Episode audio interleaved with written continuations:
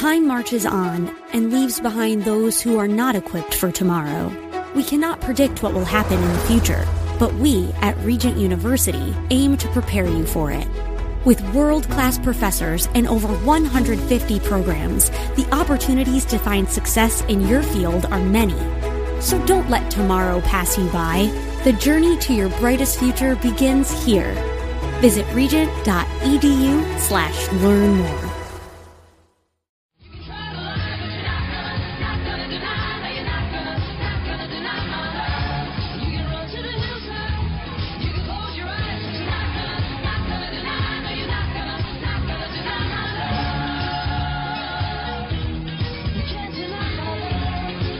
Visit Rob Black online at robblack.com. Now, back to Rob Black and your money on AM 1220 KDOW.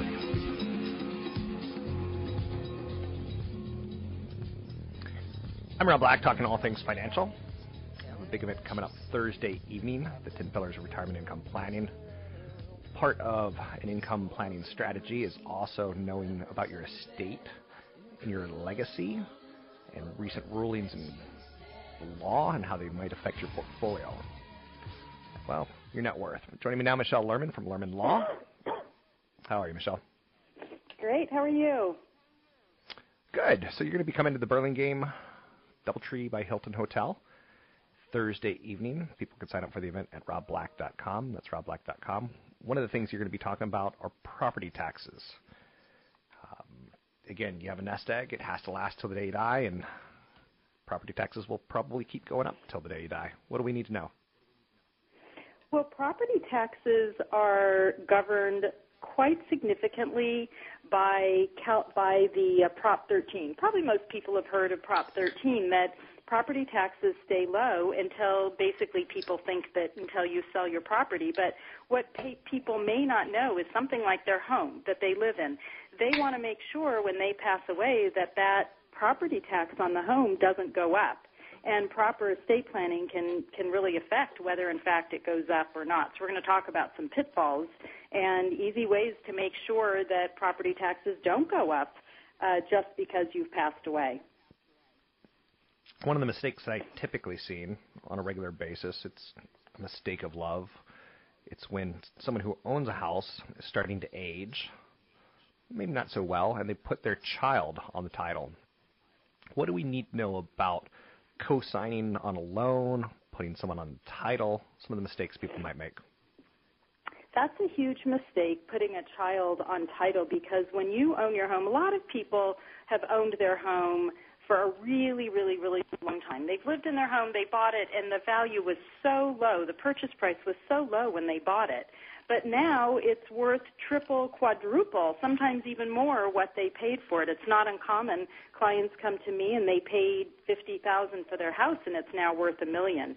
When people pass away, the uh, home gets what's called a step up in income tax basis. And that's just a fancy word for saying that if your kids wanted to sell the home, they don't pay any capital gains tax on the sale.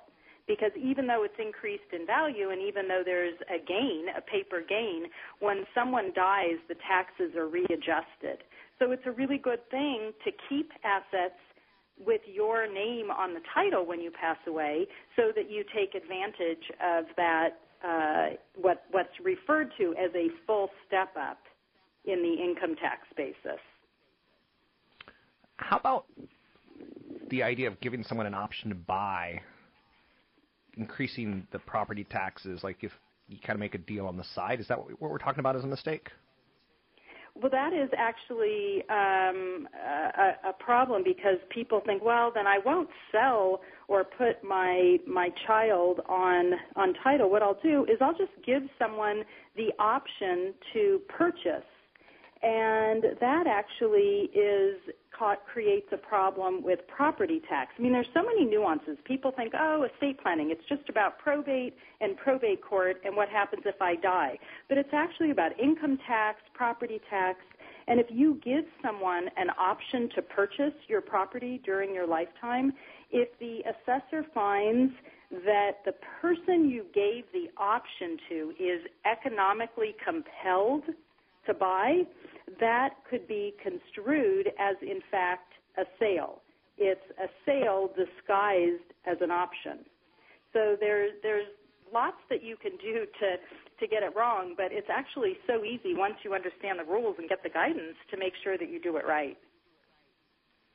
Sounds good. This is stuff you'll be talking about at the seminar Thursday night in Burlingame. You are a lawyer with Lerman Law. You do estate planning.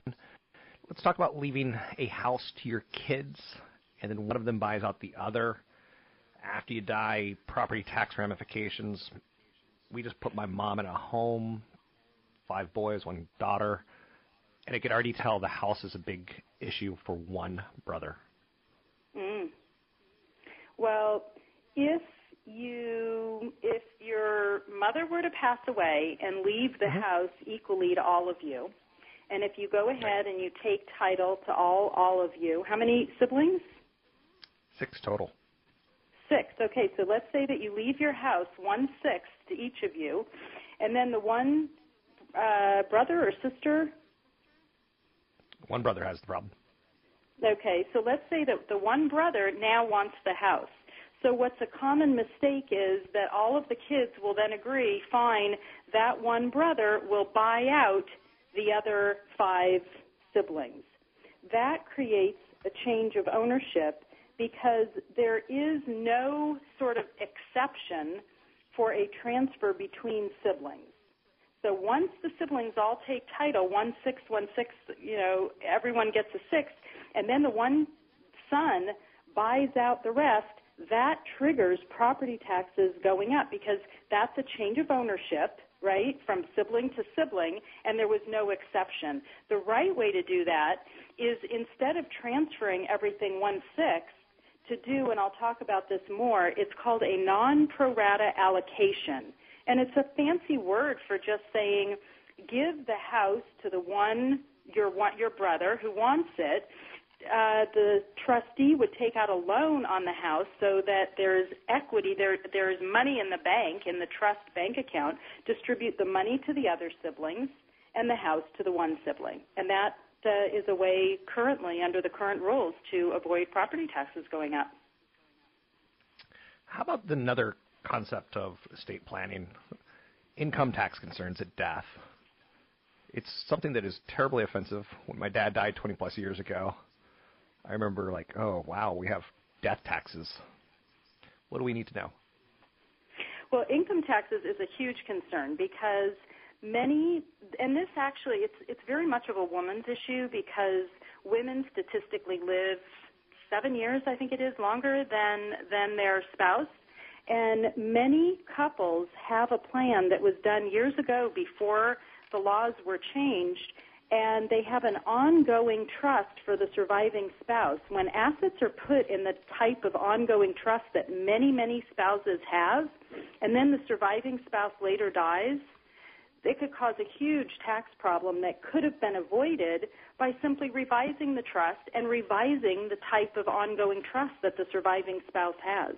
Again, the rules aren't difficult. It's just so many people aren't aware that there's been this huge change in the law and an estate plan isn't something you do once and then put away. It's it's the laws have changed drastically just in the last few years, and it's critical to take the plan out and, and make sure it's income tax efficient. Thanks very much. That's estate planning attorney Michelle Lerman. You can find her at lermanlaw.com. That's lermanlaw.com. She's excellent at what she does. An estate plan is a must needed document in retirement in the state of California, especially most states for sure, but California, if you own a piece of property, you want an estate plan for sure. Um, especially with the crazy increases that we've seen in costs in the Bay Area as well as all of California. People, I think, ultimately end up making themselves not rich. One of the things you can do to make yourself rich is figure out another way to create income in retirement. This is one of the things we're going to be talking about at the event. I'm going to be talking about dividend stocks and some stocks that I own and why I own them. Michelle's going to be talking estate planning. Chad's going to be talking um, how to build a portfolio, low interest rate environments, or security benefits, uh, stock market corrections in retirement, bond alternatives. But uh, one of the things I'm going to be talking about is creating another job where it's not really a job. When you own dividend stocks, they pay you to own them. And I hope that is the simplest way of explaining this because I think it is, but um, I don't know. you know, sometimes I feel like I'm going in circles. A um, couple things you can't do in retirement is have credit card debt. I think you know if your budget allows you to have your mortgage still, that's fine. My mother still has her mortgage, and like I said, we put her into a retirement home recently. And what was her mortgage will soon be her retirement home cost. Um, the family is prepping to sell her home. Again, it wasn't like the Black Manor. You know, it wasn't anything that any of us really want to hold on to, except for my brother Clint. Um, and that's okay. Um, I love him, and you know, I, I get why some people kind of want that. Um, he lives in the area, he visited her a lot, and there's a lot of stuff in the property that you know he was storing there. Um, something you can't do, and this is what makes people poor, is if you spend more than 25% of your net income on housing costs, and that includes rent, mortgage, real estate taxes, utilities, insurance, repairs, and maintenance. So much of your money is already going elsewhere. Let's just assume 15% goes to food. Let's assume 20% goes to the federal government. Um, so that's 35. 10% goes to the state, 45. Um, and then you get Social Security taxes. You know, that's only 48, 49. Uh, disability taxes, things along those lines.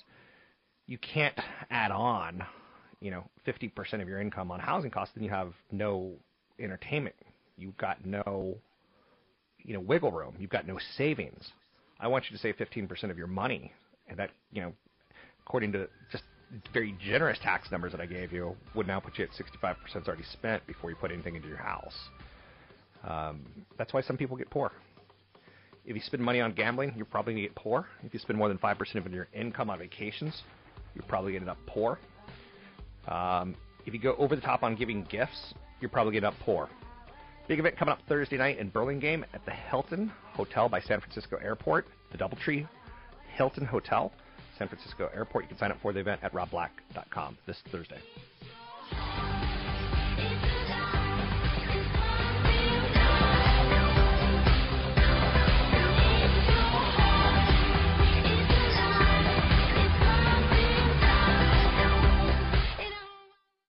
Cable news, noisy, boring, out of touch. That's why Salem News Channel is different. We keep you in the know. Streaming 24 7 for free. Home to the greatest collection of conservative voices like Dennis Prager, Jay Sekulow, Mike Gallagher, and more. Salem News Channel is unfiltered and unapologetic. Watch anytime on any screen at snc.tv and Local Now Channel 525.